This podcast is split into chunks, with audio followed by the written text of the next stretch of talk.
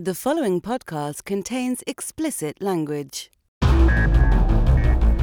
You're listening to the Cinematography Podcast presented by Hot Rod Cameras, a program about the art, craft, and philosophy of the moving image and the people who make it happen. Coming to you from the world headquarters of Hot Rod Cameras in Hollywood, California, are your hosts, Ben Rock and Ilya Friedman. Hey Ilya, how you doing today? Hey, I'm doing just great. How are you doing? I'm doing super well, and uh, we keep saying that we're going to do this in the same room again together now that we're all vaxxed, and we haven't done it yet, and we're still not doing it. So uh, here I am looking at you on Zoom. You know what? That's just fine. Uh, but this is a special episode, special episode time, something that uh, we don't have that many of, and this is just the In, sixth. in fact, this is the sixth one of them that we've ever done. well, we've done a couple other special episodes, but the sixth war story episode, and you know this is one of our most popular special episodes. I get people who tell me, "Oh my god, I, I listened to the war stories episode, and that epi- that story from you know fill in the blank was so great, it totally stuck with me, and you know what was uh was either funny or moving." Or sad, or it could have been uh, a- Yeah. a, million different things. But Well, you know what's uh, always interesting is like, you know, we always tell people what the war story is. We always give them a sample to listen to, and uh, what they come up with is is always a, an amazing indicator of how they view themselves in the work. It's it's uh, it's a really fascinating thing because you know we don't necessarily coach them through it. Sometimes if they don't have a good one at their fingertips during the interview, one will come up, and then probably two thirds of our uh, of our interviews when we talk to them about the war story, they're like, "Oh, I got a good war story for you." So uh, they're all a lot of fun.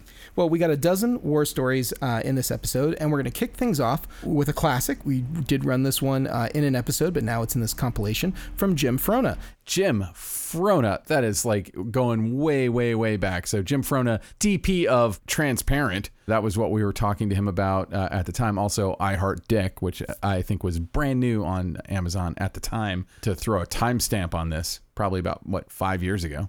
And his uh, war story is from a time even much before that when he was uh, working on a very famous commercial. Here's Jim Frohna's war story. After a certain amount of time gaffing, I started getting opportunities to do B camera or an additional camera on commercials and could feel this thing rising up in me like I could maybe do that someday. Along came this huge job in San Francisco for Sony Bravia TVs where we launched something like 250,000 Super Balls down the steep streets of San Francisco. I was hired by this longtime DP I worked for to be there as gaffer and camera operator.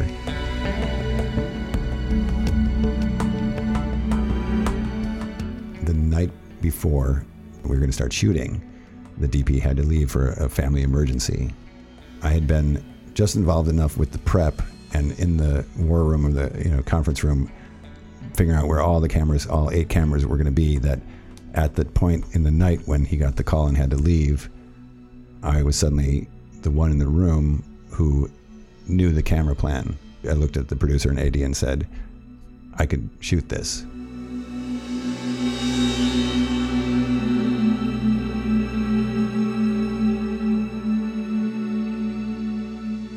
Conferred and came back out and said, All right, you're going to be the DP. So there I was, sitting in my hotel room wondering, am I going to be able to do this? There are 24 people in the camera department. I'm going to, you know, wake up in four hours because I couldn't sleep and, you know, show up on set and they're going to say, oh, what happened? You're the DP? And from showing up on set to when we launched the first air cannons of all these Super Balls, this magnificent, you know, downpour of Super Balls in San Francisco, I was panicking. But once the, the first launch was done and how much fun I was having and how I was able to communicate so easily with the camera operators and be myself and make creative decisions in the moment, I had this, you know, rush of exuberance, joy, possibility, whatever, and, and this voice inside me saying, well, if you can handle this, I think you're ready to be a DP. All right, so next up is a war story from one, one of my favorite episodes during the pandemic, Bruce Van Dusen. He has an incredible story uh, involving Crazy Eddie, and here it is. In 1977, there's a electronics retailer, Crazy Eddie. He is all over the airwaves, and his commercials are the most obnoxious commercials you can imagine. They're just one puffy faced Irish Catholic guy who screams at the lens for 30 seconds about low prices. It's Crazy Eddie's greatest grand opening sale ever. All great Crazy Eddie stores are celebrating the grand opening of Crazy Eddie's new commercials are obnoxious and everywhere. So my theory was if I could get to this guy, I might be able to convince him that there's a better way to do it. And at 23, I figured I knew exactly how to do that. I want him to be my biggest client. So I meet a guy who knows a guy and that guy knows knows a guy and he's arranged a meeting where I can go out to talk to the people at Crazy Eddie. So I go out to Sheepshead Bay, horrible section, New York, cinder block building, unmarked. I go in, guy comes over and says, Can I help you? And I said, I have an appointment with Larry Miller. Takes me over to Larry Miller. Sitting inside, looking really depressed, forlorn, and not well. And then I figured, you know what, that kind of makes sense because if you were the ad manager for Crazy Eddie and you were like going to cocktail parties on weekends and you told people that, they would just think you were a total asshole. So he's sitting there. He doesn't really, he's not interested in me. I give him my big idea, which is why don't you take famous movies that have music and we'll redo a scene in them. And instead of in, in like The Wizard of Oz or in uh, Casablanca, instead of singing Here Comes the Wizard or As Time Goes By, they'll sing the Crazy Eddie jingle. So Larry looks at me, he says, It's stupid. And I said, Well, maybe it's not. And he goes, No, it really is stupid. He said, But let me think about it and I'll get back to you, which I know means fuck off. So I go back home, don't give it much thought. A week later, my phone rings, which I answer Van Dusen Films because it's just me. You know, it's like hold please for for Bruce and Larry Miller, and he says, "Hey, I want you to uh, come and present those ideas of yours to Eddie. I said, okay, great. Should I come back out to Sheepshead Bay? He said, no, come to Roosevelt Hospital. I said, what? He said, it's a long story. Meet me at Roosevelt Hospital tomorrow at two o'clock. 1977, Roosevelt Hospital is not the kind of place you want to go if you have a health problem of any kind, health insurance of any kind, or any issue that might need people who can solve even a headache. It is it's a shithole hospital. I pull up in a cab. Miller's inside the building. And I go in and I said, why, why are we here? He said, we're going to go see Eddie. I said, what, what's Eddie doing here? He said, he's, uh, he got stabbed. I said, he, what? He said, yeah, he got stabbed uh, like 16 times. I said, what happened? He said, he was installing a stereo and he got attacked when he left. We're going to go up and see him.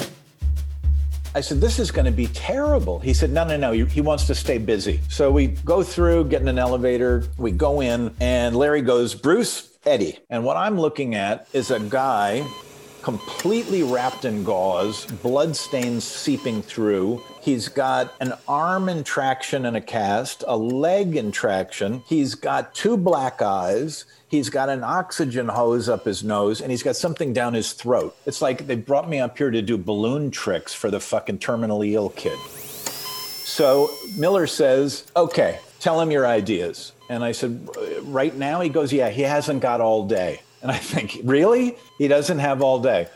Okay. I start telling him the ideas. I spin it all really around Casablanca. At the end of it, Eddie grunts like 3 mm. times. He can't speak because now I learned his jaw is broken, so it's wired shut. So it's just grunts. Mm. And Miller turns to me and goes, How much? To make just one, not two. I was not prepared for this at all. So I throw out a stupid number. I mean, I'm, i mean, I throw out a number that's so low. Even if you didn't have any money, you'd pay me to make a commercial so you could show it to your friends. Eddie's quiet, grunts again. He starts to move his arm, and that causes some incredible pain. So he starts screaming. A nurse runs in. And then Miller says, Okay, when? And I said, What do you mean when? He said, Eddie just approved it. I said, Okay, I guess I guess we'll make it, you know, next week.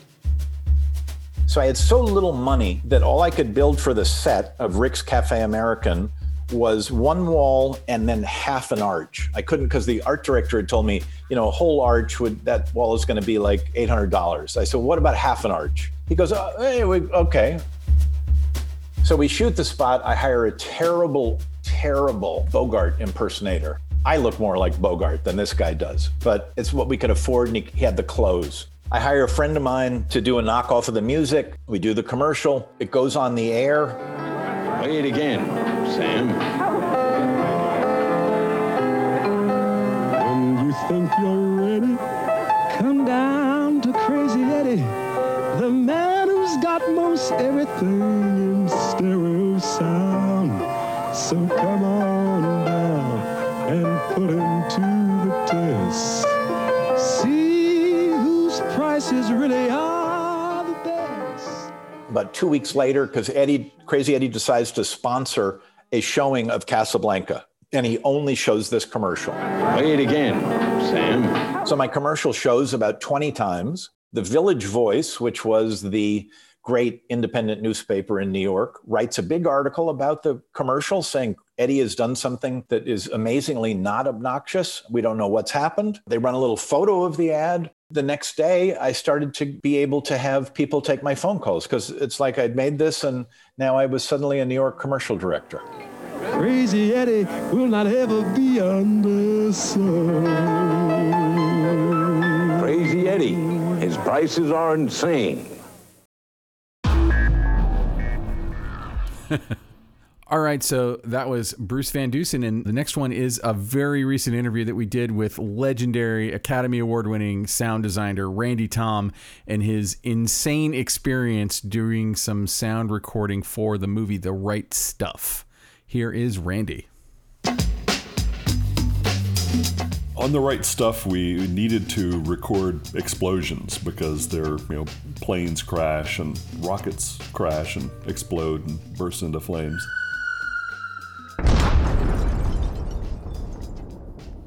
And so I found out that there are these teams of people who work for the military who go out into the desert and defuse bombs that have been dropped there as, as part of training exercises, but which did not explode. And so out in the desert in Southern California, you have these vast expanses of empty desert that are part of military bases that have the occasional live bomb lying there and they have to get rid of them somehow.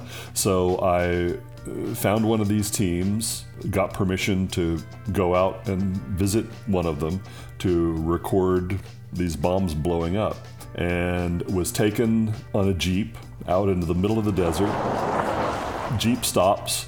The driver looks over, and he and I can see a guy's head off in the distance. And the driver says, "Okay, get out. You know that's the guy you want to talk to. Um, he's going to explode a bomb out there, and you can record it. And I'll be back in an hour." So he drives away. I walk about half of the distance to the guy who's working on the bomb. At that point, I can see that he's sitting straddle on this, you know, 12 foot long bomb like Slim Pickens in Doctor Strangelove. And I didn't know whether I should approach him or not, because the last thing I want to do is make this guy nervous or surprise him. But he sees me standing there. You know, all these guys, or almost all of them, were from the South and had Southern accents. And so he yells, Son, if I was you, I'd either come over here where I am, or I'd get about 100 yards further away, because this thing might go off, and if it does, you might live, but I don't think you'd want to. so, like an idiot, I walked over to where he was, and uh, he finished attaching this uh, explosive device to the outside of the bomb. He blew it up, and that explosion is in the right stuff.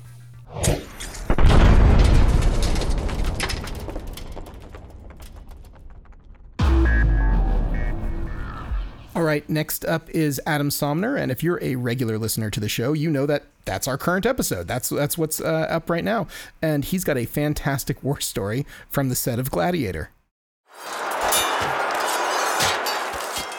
Uh, during Gladiator, Russell was very competitive, and it, and it's great. I mean, he's, he was a fabulous bloke, red hot at the time, but great, you know. And um, so we was always having fun and bets, and we used to have jokes and wind him up and try and mess around with him and stuff and wind him up with jokes. But one day in the arena when we were doing stuff, I, I, I was the second, you know, second AD, and I was you know, messing around with the grips, and we would say, "No, you know, you're fat. You know, you're fat. You know, I could beat you in a race. I could beat you." So in these long setups, we started racing across the arena. So suddenly, you know, as English crews do, and, and you know, and Terry Needham and my good friend Mickey Wolfson, the prop man, you know, love a bit of, of, of bookieing as well. And so we started doing having bets and saying, well, I think my man can do you. So suddenly now I'm racing against other crew members on behalf of Terry, the first AD. And people, the challengers are coming in, and we've run a few races, and we're making some money and laughing, and you know, what the fuck's going? No, stop messing. You know, Ridley, we're okay. We're just having a bit of fun. So Russell comes up and says, "Well, you know, I need to, um, you know, I need to be in the fucking race. Oh man, I need to be in the fucking race too. You know." So Russ, so so Terry says, "Well, of course, but you know, you got to qualify." So we make Russell run some races to qualify to run me because I was the champion. So at the end of the day, you know, we were setting up for a setup, and then, um, but we had it all set up. Now we had some hazard tape put up at the end of the arena. We'd increase the race. Russell was, you know, stretching, getting ready. I, you know, I, I, I think I had like I had Marlboro Light on, and Mickey Wilson was pinning on, you know, Gladiator Harriers on my back, a number, all the stupid, you know, the messing around and the silliness, and all the crew are gathering, and the extras are still in the stands, and we're gonna have this race. I remember, I never forget, it was like being in those movies because I'm like. I was so nervous. I remember like my tunnel vision going in, like when you hear your heart breathe, and then we're off. You know, we do the race. Russell's, you know, running ahead of me, and I'm on his shoulder. And I feel myself just catching him because I used to be quite fast, and I'm catching him, and, I, and I've got him, and, and he falls down and he tries to overstep, and he slams down next to me, and I keep going and go through the hazard tape. And all the crew go, yeah, fucking great, you know, like that. Well, most of the crew, because they bet with me, the stunts bet on Russell, and they lost. So suddenly this whole melee turns up, you know, and everyone's like shouting and shouting and screaming, and Ridley's going, what the fuck's going on? And he's now la- well, he's now seeing what happens, so he's laughing. So Russell's got the ump now because he's like he's fallen over, so he brushed himself off. He says, "I want to fucking race you again." So I'm gonna do double or nothing, and you know Terry, you know the AD gets the bullhorn because I'm like, you know, I'm thinking, well, I better race him again, maybe. You know, I should do it again, maybe if he wants to. And Terry goes, right, Russell, no more racing today. That's your lot. And puts the radio down and says, get, and he says, fuck off. And so I have to run off. And then Russell starts chasing after me up the hill. And anyway, that was, that was, all the crowd started booing and shouting. It was, it was a madhouse, yeah. But the next day when we came back to work, again, because of all the stupidity, I bandaged my knee. So, you know, I came in, I wasn't hurt, but I said, I said, Russell, my running days are over, son. I've done my knee. And then, you know, at lunchtime, we swapped the bandage to the other leg and see if he noticed, you know. So, but it was all the silliness in those movies. I mean, there was a time, I mean, again, you know, every old person says films used to be different, but that was a very special film. And, you know, Russell was a great sport and we had so much fun with him and, you know, and he is a good sport and uh, we still do. So, you know, yeah, hopefully I'll get Russell. We'll have a rematch one day soon, I hope, yeah. All right, next up is a war story from Paul Cameron, who's got a war story from the set of uh, Man on Fire, uh, which, uh, of course, is a Tony Scott movie, which uh, Adam Somner, who you just heard, he also worked on that. And here is the war story.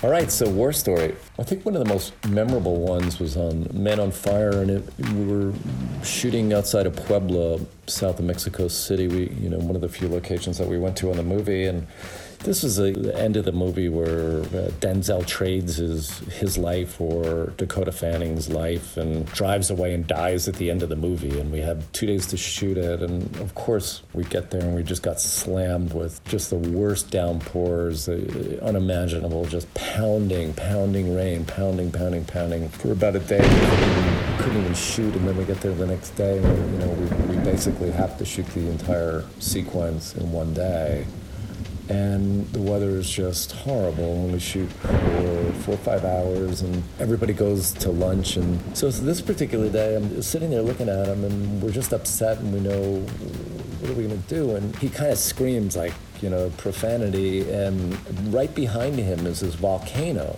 that just erupts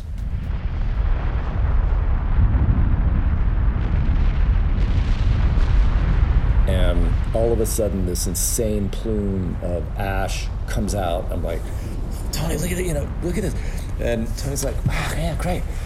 And the rain stopped and the sun started to break and we both looked at each other and, and got on the walkie-talkie and get back here, bring the camera car driver, get Denzel out of the trailer. We're getting on the highway. We're going to shoot the end of the movie. So 10, 15 minutes later, we load up the volcanoes spewing, and you know all, the, everybody's you know pretty much breaking. There's you know we have a few people from the crew, but basically as we did on many shots, is I would let Tony operate, and then I would hand crank and then cap the lens and go backwards and crank it forward and cap it. So we shot the end of the film basically with this volcano going off in the back of Denzel's head. But now everybody comes back from lunch, and I look at Tony, and I realize, and and we have about five hours of daylight, and I realize he wants to reshoot everything that we shot the day before in the rain, and all of the remaining work for the rest of the day in five hours. So there you go. It was quite insane five hours, and everybody was just slogging through the mud and grabbing the cameras. And Denzel was amazing, Dakota was amazing, and Radha Mitchell was amazing as the actress. And everybody, you know, at the end of it was completely exhausted, and the, the sun hit the horizon, and we all kind of collapsed and looked at each other, and that was kind of it. That was a hell of a day. All right, so that was Paul Cameron. And next up, we have Xavier Grobet and his amazing story about working on Paul Verhoeven's Total Recall. Oh my God. Check this out. Total Recall came along. I originally interviewed that I wanted to be a focus puller, but they said, you know, it was Jost Vacano and Annette Heimlich. They said, well, Annette is the focus puller and just the cinematographer he's operating, so we would hire you as a second assistant. I said, okay. Uh, I took the job, and then a month later, just let Annette start operating, and so they moved me up to, to focus pulling. And that was like a, back in those days, 1989 an 80 million dollar movie back then. It was like huge. It was like like surreal to be honest. First of all they took over churubusco studios in mexico city which is our only studio left. And back in those days, it was still intact. And, and the, the, movie had every studio available, and every space and every square foot of the studio was taken by the company. And funny enough, it was next to my film school, so I could see my fellow students across. It's like, hey, I'm working over here. It was it was big. What can I tell you? I mean, as big as like one day being in the set and then seeing Grace Jones coming in to say hi because she was invited by I don't know Schwarzenegger you know, as her as, his guest. And you know, it was incredible experience. Uh, those sets were huge, were amazing, and we would destroy every set. You know, the whole movie is so violent, you know. So like, you know, we would get to like the what was it, a Hyatt or a Hilton Mars hotel. The set was incredible, huge, big, and then a week after we had destroyed it with explosions. So that was kind of like, you know, the motto for all the sets there. It was a big experience. And that was Xavier Grobet. And uh, coming up next is Eric Branco. Uh, Eric Branco worked on a lot of music videos, and this is a particularly memorable music video for Eric Branco. got a call from from the gaffer I came up under saying that he was offered a music video in Tanzania but couldn't take it because his passport had, expired. And did I want it? I said absolutely. There were some great people involved with it. There's a really great music video director involved with it. So basically, hopped on a plane to Tanzania like a week later. We land. The director quits, never shows up. And so suddenly the DP gets bumped up to director and I get bumped up to DP. There's this kind of extraordinarily shady producer who there's just something off about this guy. We I think I was on a flat rate for the week. I forget what it was. I'm sure it was probably like $200, but whatever it was. And we ended up shooting more. We ended up shooting for two weeks. So at the end of the first week, the producer and I sit down, and I'm like, "Hey, listen, just divide, you know, divide my rate by seven, and that's what I'll get for however many days we keep going." No problem. Uh, we get to the end of shooting. Two weeks later, on at breakfast, he pulls me aside and he's like, "Hey, listen, I know that was our deal, but I don't think I can do that anymore." And I was like, "What do you mean?" He was like, "Yeah, I think I can just pay you for the first week, and that's it." And I was like, absolutely not. I've lost my mind. We start fighting. We like we're yelling at each other.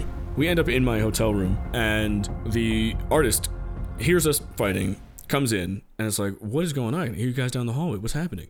I explain. I was like, "Look, I'm supposed to get paid X amount of dollars, and he's not paying me that." The uh, artist is like, "Well, why not?" Producer's kind of now starting to get a little like, a little sweaty.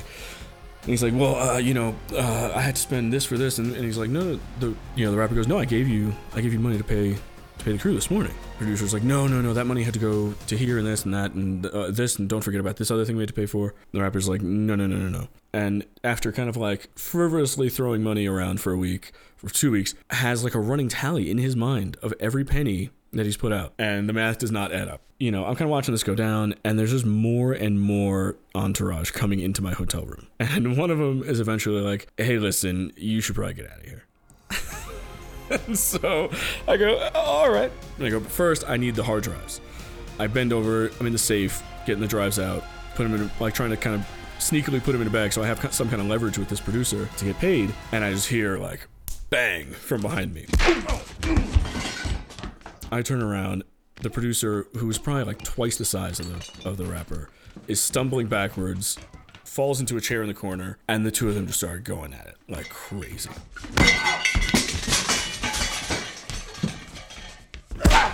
Myself and the now gaffer are like, ah, boy. Oh. So we run downstairs. We were about to leave and check out of the hotel, and we're trying to round everybody up. We're downstairs in the in the in the lobby, like throwing bags on a bus. The rapper and the entourage come flying through the lobby of the hotel, get down to the driveway, look both ways, and then just dart off in a direction. We turn around, and then through the lobby comes huffing and puffing and utterly destroyed. Comes the producer, bloodied, broken orbital socket, like one eye is lower than the other, and he is running through through the hotel lobby, drenched in blood, waving a machete, screaming, "I'm to kill you!" gets down, gets down to the end of the driveway, looks, doesn't see the guys, turns around, locks eyes with me, and just starts walking towards me with this machete in his hand. And I'm like, I don't know what my plan is here. I'm looking, I'm like, there's nowhere to run. I don't know what's going on. I kind of back up and I kind of put myself next to a garbage can. And I'm like, when he gets close enough, I'm throwing the garbage can at him taking off. so I'm kind of waiting. It feels like forever. It's closer, closer, closer, and out of nowhere, a SWAT team emerges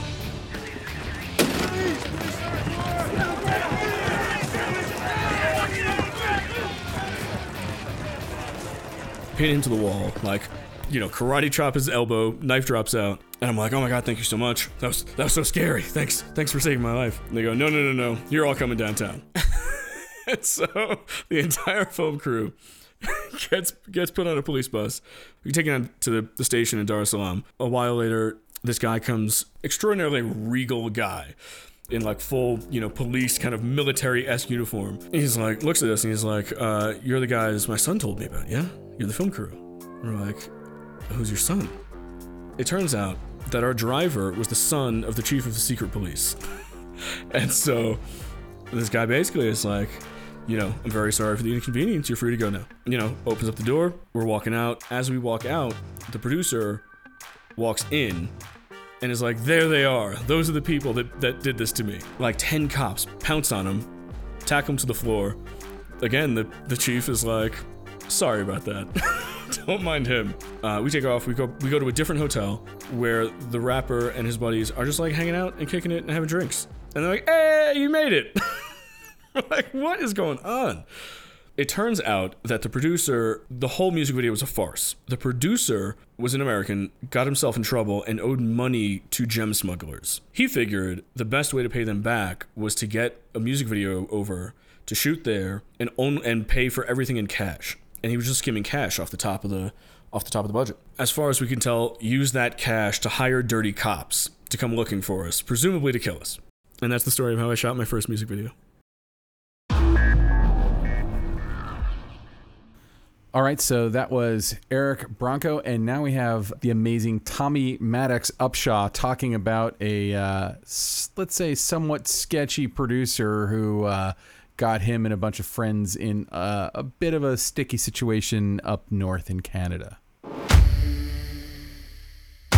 I ended up on a movie for a network, and the director told me that things seemed to be a little bit funny. They were in Canada, and I was supposed to go up there, and he was just like, Something doesn't seem right about the production. And I'm like, okay, you know, I was like, well, I'm supposed to fly into Toronto, but I haven't got my, my, my work papers. He's like, yeah, I'm here. You know, when you get here, we'll wait a day or two. We'll go down to the border and get the papers. We got to drive across the border or come back. I was like, okay, sure, whatever. He's like, yeah, if they ask, just say you're here taking pictures and then, then we'll go get the visa. Like when you land, you know, immigration's got to ask you stuff or they may not even stop you. Load all my stuff up, get on the plane, fly to Toronto. I about to walk across the line to the country of Canada, you know, inside the airport, and you know they're waving everybody just to keep going forward, and then they point to me and they're like, to the left. I'm like, okay. I go to immigration and they get there and says, so what are you doing here? I said, I'm here on vacation and uh, taking pictures. And like, are you, sure about that? I'm like, yeah, I'm just I'm just here on vacation. I'm totally lying about it. They're like, how long do you plan to stay? I was like, oh, maybe like a few weeks or something like that. They're like, and you're just taking pictures. I was like, yeah. They're like, what do you do for a living? I was like, I'm a photographer. I'm a cinematographer. They're like, okay, all right, go ahead. They let me through. I get picked up by this production folks. We're like in Toronto. We're you know I have all my stuff in a hotel. A couple days go by. We have some meetings, a, a read through, and then they're like, all right, we're gonna go get the working papers. Uh, we just got to drive to the border over by Niagara Falls. We drive to the border, Niagara Falls. We're sitting in there. The producer, the local producer from Canada, goes to the immigration people. We're sitting in, in the building, the immigration spot. We're at Niagara Falls. And we notice like 45 minutes has gone by and the, the producer hasn't come back out. And we're in there with the cast, the director, myself, and we're we're sitting there an hour and 15 minutes go by, and then all of a sudden they're like, hey you guys, we need to talk to you. Immigration from Canada. They walk us into a back room and they're like, Yeah, your stuff's not in order for you guys to work here. We were not given a heads up about it. And they should, and then we look at the local producer and they go, And this guy should know better. And we're like, What does that mean? And they're like, He should know better because of his past. And we're like, What is going on? And then a couple of the cast members had another life before they became actors, but they usually get like a written thing from their lawyers. But because this guy didn't do the due diligence, they get taken into an additional room. These a couple of the actors because of their past history, which they've been exonerated for and all this and that, but it still comes up through these immigration forms. They get held back there. At this point, it's like two and a half, three hours inside of the border immigration Canada. Eventually they're like, okay, you guys, we're gonna let you guys go, but you can't enter Canada. We're like, huh? What do you mean? They're like, yeah, you're going back to the United States. We're at Niagara Falls. They booted us out of Canada. CA, all these people on the phone. I'm calling my agent. The director at this point has not talked for like 45 minutes. He's stone cold because he's pissed. He saw the writing on the wall when he first got there, how janky these producers were. And we're doing this for like a small studio at the time. I get in the, the rental car and the immigration lady from, from Toronto. She takes our passports and she tosses them in my lap. and we drive to Niagara Falls to this hotel that they had to book like immediately. We had none of our luggage, not even a toothbrush. This janky producer had to go buy us like underwear and, and like toothbrushes and toothpaste. We got booted out of Canada for like a week while he put together all of our correct papers to come back and finish this little movie. But I'll never forget it. The, ter- the director was like, he was like, he was in such shock that he didn't talk at one point for like an hour. and I was just like calling my wife, like, we have been deported. And she's like, what do you mean? I was like, I'm back in the United States and we're not allowed to get our stuff because this producer did not have our working papers in order. We eventually finished the movie, but these producers are so janky that, you know, we got deported. It's a great story. All right, next up is Maryse Alberti, and this is a little bit of a different note. Uh, so, definitely a, a somber war story from Maryse Alberti. And here it is. So we were doing this movie called Me and Isaac Newton about what inspired a scientist. But it took us to this AIDS clinic that took on all those children who had been abandoned by their family because they had AIDS. A lot of family, you know, throw the mom out or throw the kids out. And there was, of course, a lot of South African lady who worked there. It was kind of in the middle of the bush a little bit. We got into this little white room And those two black ladies were holding this little boy who was wailing a little bit, who was who was crying, and it was heartbreaking because I think he was in pain or trying to sleep, you know. And we were filming, and you know, we're filming uh, with the, in 16 mil with the Aaton camera, which I own. And at some point, I ran out of film. So I put my camera down. My assistant gave me the mag. I click it on, you know, advance a few frames, camera back on the shoulder. And then the little boy had stopped. Had stopped crying. And in my head, oh, he fell asleep. Great, you know. And then those two ladies take this white piece of clothes and wrap him in the piece of clothes and put him on the little basket and start to cry and chant. And, and I like, I realized this little boy just died in front of us. And I'm crying. And you know, you shoot film, so you cannot take the eye off the eyepiece because then you would fog the film. It's not like in video and I'm crying. I'm trying to hold it together, and they chanting and it's and and crying, and then at some point they go out the door with the little basket, and the door open and all this white light come in, and it's it's it's great. I mean, it's kind of it's perfect, and it's and then they leave, and then I put the camera down and I start to sob. I mean, I've lost it. And Michael, who is so I've never seen him like that, who never loses his cool, who is always, you know, he's British. He doesn't get too emotional. I see Michael and he's about to to lose it. He just I just went on his chest and I started to cry. And I never do that, you know. And he holds me and and everybody's feeling and then he said, you know, we should take we should take a little break. And we did. And we went outside, took a break, got my shit together, you know, and I, I had a little boy at home who was like three or four years old. And then we went back, we went in an adjacent room with those two black ladies who had been crying and singing. They're taking care of all those other kids, and maybe 15 kids. Some don't look too good, but some are playing and laughing. And those ladies are playing and laughing, and it's a totally different vibe. And at that moment, I just thought, you know, that idea in Buddhism of there's a time to fall apart and a time to rebuild. Those ladies are doing that every day. They fall apart and then they rebuild, like in the space of half an hour, or 45 minutes. They were crying, holding a little dead child. And now they're there with those kids who need who need laughter and love and attention and rebuild. And it's one of the most, if not the most emotional moment of my documentary career. So, Michael, thank you for taking me to so many amazing adventures. Thank you for being who you were. And uh, who knows, we meet again in another world. So that was Maryse Alberti a really emotional, amazing story. And uh, next up, we have John Benam, who has an interesting story about shooting in the Sudan for Nat Geo.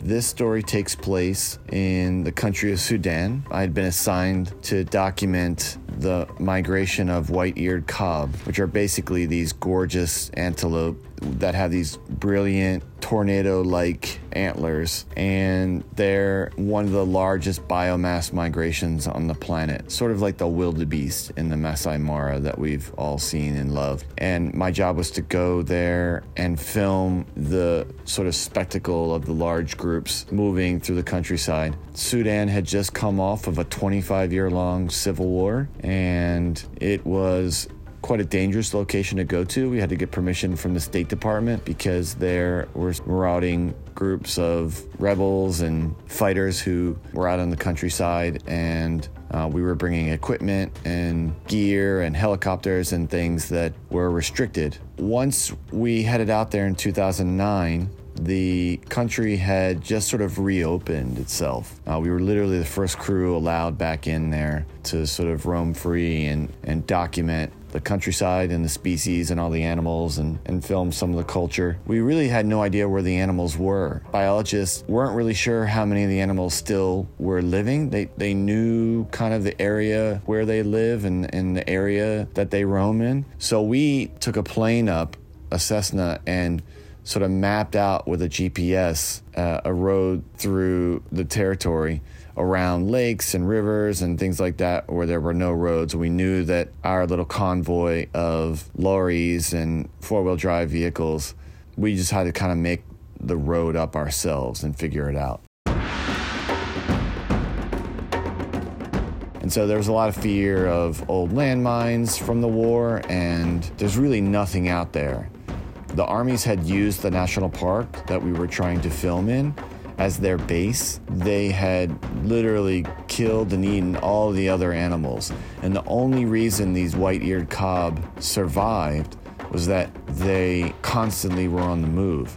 So that's what made it such a compelling story was that as a species their migration is what saved them from imminent death and hunting and poaching and things like that during the war after we mapped out this sort of aerial handheld gps marker map very rudimentary way to kind of get around we went off road. It took us about two or three days to drive through the countryside. We were kind of stopping and starting, moving around a lot. And on occasion, we'd have to cross these rivers. Oftentimes, we'd have to get out and move rocks and large logs.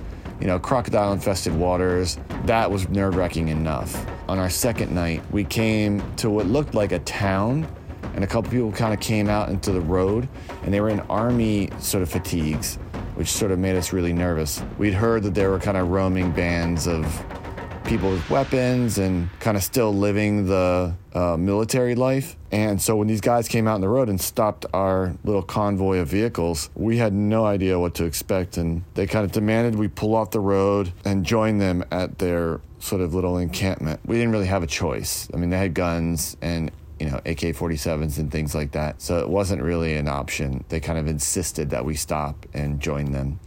Most of them were very drunk, and I would say it was probably like 10 or 11 at night. They wanted us to sit around the fire and talk with them and drink, and really what they wanted was a bunch of our food. So we kind of, you know, hung out all night. We, we set up camp there, gave them bags of rice and different bits of our supplies, and then got out of there as quick as we could in the morning before all the hungover military guys got up for breakfast. So we split, and we didn't know exactly what to expect. We'd heard from some people that we stopped to talk to that they had seen the herds and you know they kind of pointed us in different directions but we really were just kind of like needle in a haystack looking for them the first time we laid eyes on them um, was really exciting it was this you know We'd spent three and a half days looking for them. It was their first time that species being filmed in, say, 30 years or so. So it felt like a really exciting, you know, cathartic kind of moment. We'd been through a lot of like breakdowns and missing tires, poisonous snakes in our in our tents and things like that. So we were kind of already worn out. So things went really well. We got incredible material. We filmed for about nine or 10 days, and then we started to prepare our gear for returning. We had a, a military escort of, I would say, about eight or nine guys that were armed. They were sent by the government to kind of stay with us and protect us and you know offer support and security. And so on the day that we were planning to start the drive back, the, the three day drive back, these military officers informed us that we were not free to go, that the money that they were being paid was not enough. Um, even though we didn't have c- control over what they were being paid by the state or by the by the government, they claimed that they needed more money. They needed double what the what they were promised, and they needed it now before we left, or they could not guarantee our safety. They were essentially making passive threats about what would happen if we didn't pay up and didn't give them X, Y, and Z. We had a helicopter there with a Cineflex camera system built on that some guys had come up from South Africa with. And when they got wind of what was happening, we had a private powwow with them. And they said, listen, put all your non essential gear on the lorries for the guys to drive back, and we will ferry you and the crew and your critical camera equipment directly to the airport where they were heading. Basically, just helping us to avoid spending three days with this very suspect group of military officers who were now sort of threat, you know, passively threatening our safety. You know, we had some arguments about the money. We ended up just giving them payment or partial payment of what they were asking for just to kind of smooth things over so that we could pack the helicopter and get the heck out of there. But it took three trips in the helicopter to get all of our stuff and each of us to the airport. And it wasn't even like sort of a international airport. It was just a regional UN airport that offered support back in the days during the Civil War. So it was just a dirt track, but a place that fixed wing aircraft could come and pick us up. So they ferried us one at a time with equipment back and forth to this small little airport and we started the track home. But all in all, it's just there were lots of breakdowns and food shortages, and it called on all of your senses and all of your survival skills to kind of make it through that two week, three week period. I've never had a shoot like that where there was so many unknown factors and so many obstacles on the way to creating images and documenting our subjects. That's probably the most intense war story that I've ever been involved in. All right, that was John Benam. And uh, up next is Roberto Schaefer. A classic. War, a classic war story that we're we're bringing. And, well, you know, I'm not, I'm not going to set it up too much, but it's from the movie Quantum of Solace. We're shooting one of the final scenes of Quantum of Solace in Baquedano, Chile, where Camille and James are in his Ford Edge driving past the little cemetery where her relatives are buried. They've killed the general and everything's basically cool, but he still has demons. They're having this really, really like intense discussion inside the car, and we have a technocrane we're pushing into this closer through the windshield and two cameras rolling for singles through the windows. And suddenly we start hearing all this squawking on the walkies that are coming through, and the walkies are supposed to be turned off while we're shooting, but the squawking is you hear AD voices going, "Stop that car! Stop that car! Stop that car!" And they're yelling in Spanish and they're yelling in English, and um, and we look up the hill while we're shooting, and I see that there's this jeep careening wildly down this dirt road, and it just keeps coming, and they, somebody jumps in front of it, and the guy just blows, blows right through the person, knocks them over, they go out of the way at the last second, and the car pulls to a stop right in front of A camera, and halfway through B camera, and the guy jumps out of the car and slams the door and starts screaming and saying, "You've got to stop! Shut down! You're shut down! You can't shoot here! This is this is my property! You can't be here!" And it turns out it was the mayor of the town who decided that he was either going to extort for more money because we all had our permits and everything, or he was just trying to make a statement for his people because he's running for re-election. But he's stamping and thing, and, and Daniel's sitting in the car looking like, "What the hell is going on?" And Olga's kind of like completely confused, and Marc and I and everybody are looking at each other, and the cameras are still rolling, and uh, and then the police cars pull up they arrest the mayor. Because he had no right to do that and we had permits and the police said mr mayor coming with us in spanish and put him in handcuffs and took him off to the local juzgado and then 15 minutes later we continued filming and finished the scene. And i have the newspaper from the next day from the baquedano daily news or whatever it's called with a picture of the mayor getting arrested for stopping the James Bond movie from filming in his town. It was pretty funny. All right, that was Roberto Schaefer. And up next, here's one that no one here was expecting. Ben Rock. Ben Rock's got Oh, a war story. Yes, yes, it's you. And uh, and let's roll Ben Rock's war story. Can't wait to hear this.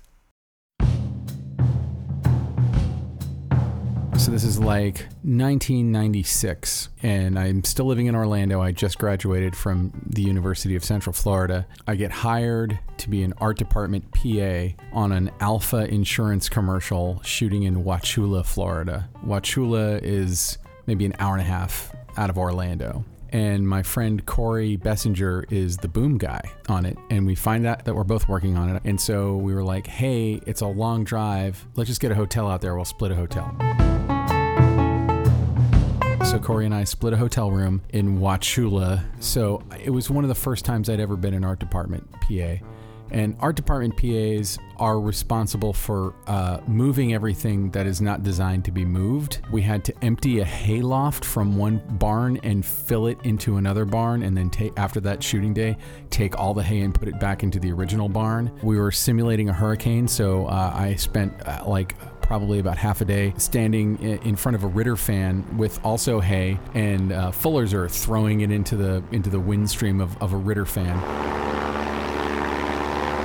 A Ritter fan, it's like a, a single prop plane propeller inside a fan casing that just creates an enormous amount of wind. And it's they're designed for film sets so that you can do the kinds of things we were doing, i.e., creating a hurricane.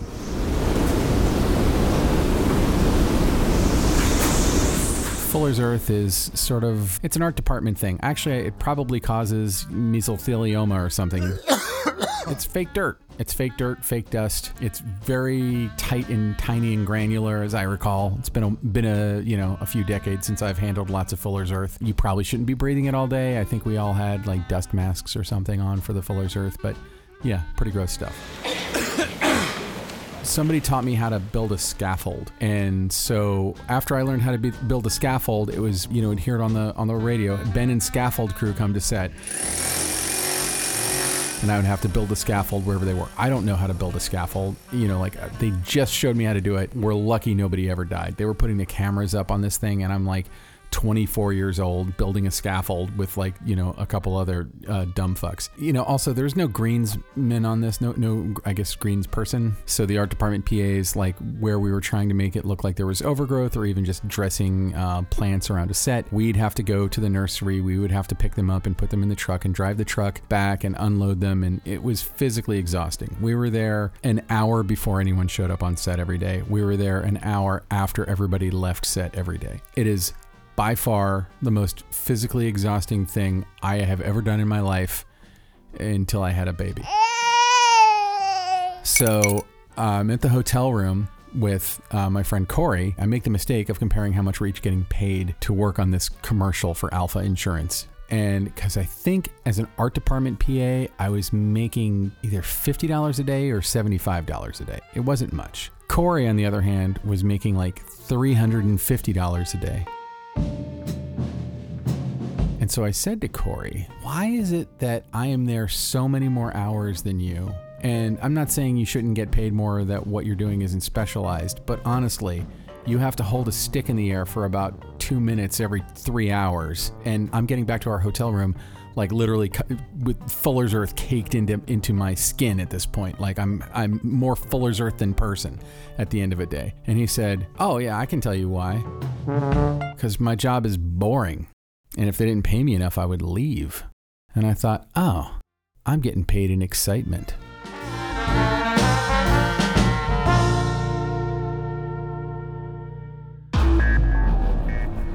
So that was that prick Ben Rock, uh, Oh, super super disgruntled art dog Ben Rock. Oof. Hmm. Yeah. I don't think Yeah. I don't think he has a future in that at all. All right, Ben, that does it. War Story 6 is in the can. I know we got War Story 7 coming up right away, but uh, maybe there'll be something away. for me in there. Yeah, right away. I think we're going to we're going to plow into War Story 7 right away. I think I think that that's in the works right, now. We're we're making it Excellent.